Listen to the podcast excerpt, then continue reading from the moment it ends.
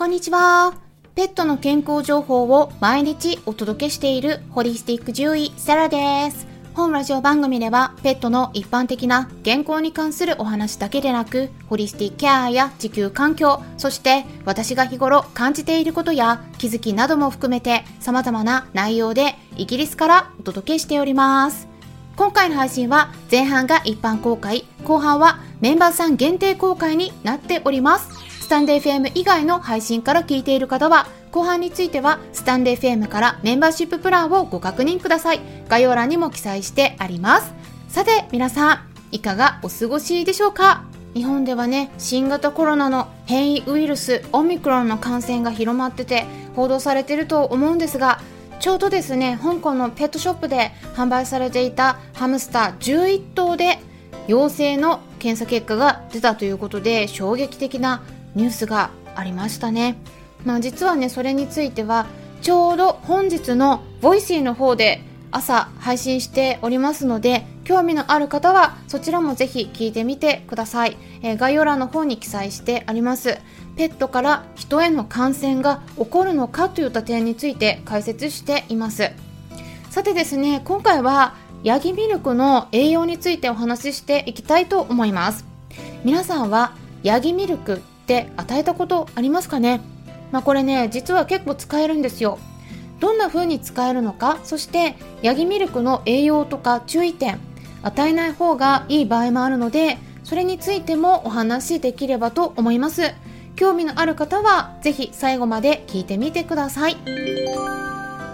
まずですねヤギミルクって栄養補給に使えますよね。弱ってる時とか手術後の回復の時あと何も食べてくれないような時とかヤギミルクを好むようであれば少し与えることができます。でどんな栄養が豊富に含まれているのか言いますと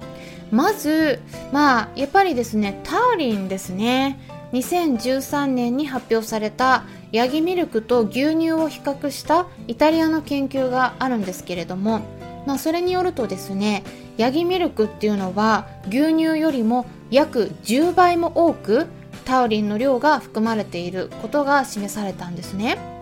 ただしタウリンが豊富って言ってもよく言われてるようなタウリンの多い他の食材とかありますよね。例えばホタテとかマグロタラやサーモンなどの魚それから牡蠣とか鶏肉や七面鳥などにも多く含まれてるんだけれどもまあそういった具体的な肉と比べるとね、全然少ないので、まあ、それだけで補えるっていうものではありません。まあ、例えばどのくらいの量が含まれているかお伝えすると、まあ、数字ではねヤギミルクの場合は 100g 中に含まれるタウリンっていうのが約 6.5mg 入っているんですねでそれに対してホタテだったら 100g 中に含まれているタウリンの量は約 800mg マグロであれば約 950mg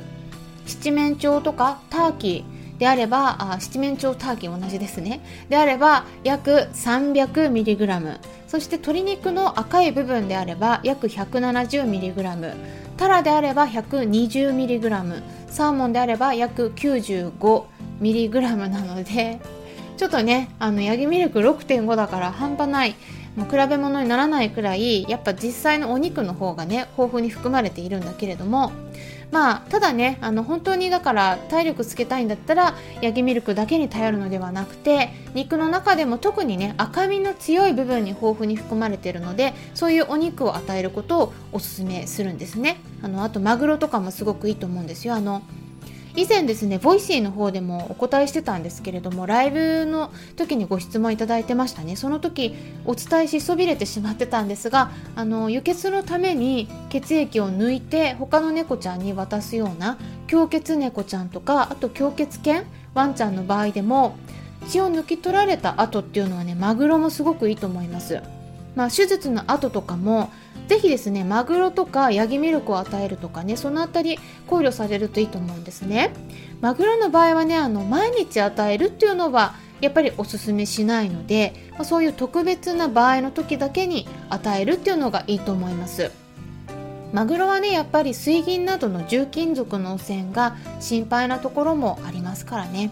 まあ、それからヤギミルクのいいところはお薬を与える時に苦味を減らしてくれるところなんですね、まあ、どうしてもね苦いお薬とかサブリありますよね、特に私はハーブもおすすめしているんだけれども、まあ、肝臓を保護するようなハーブとか、まあ、漢方もね苦いじゃないですか、まあ、そういうものを与える時って結構手こずってしまうっていうお話もお伺いしているんですが、まあ、このヤギミルクを一緒に与える方法をお伝えするようになってからはかなり楽になったというお声もいただいています。もしもお薬を飲ませる時に手こずるようなことがあったらですね是非試してみていただくのがいいと思います。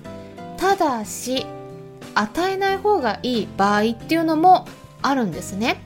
注意が必要な場合もあるのでもしも与える場合はこちらも聞いてから与えるようにしてください。まあ、聞かないで与えて何か問題が起きたとしても、まあ、私の方では責任は負えないので、そのあたりはご自身の責任のもとで与えるかどうか判断するようにしてくださいね。でそれでぜひそちらも聞いていただければと思うんですがスタンレ FM 以外の配信の場合はここで終了になりますのでもしも後半を聞きたい方はスタンレ FM アプリの方から聞いてみてください。アプリは携帯電話のアプリ検索のところからスタンド FM って入力したら出てきますのでダウンロードして私のチャンネルを探してメンバーシッププランにご登録いただければ最後まで聞くことができるようになります。それでは後半に入っていきましょう。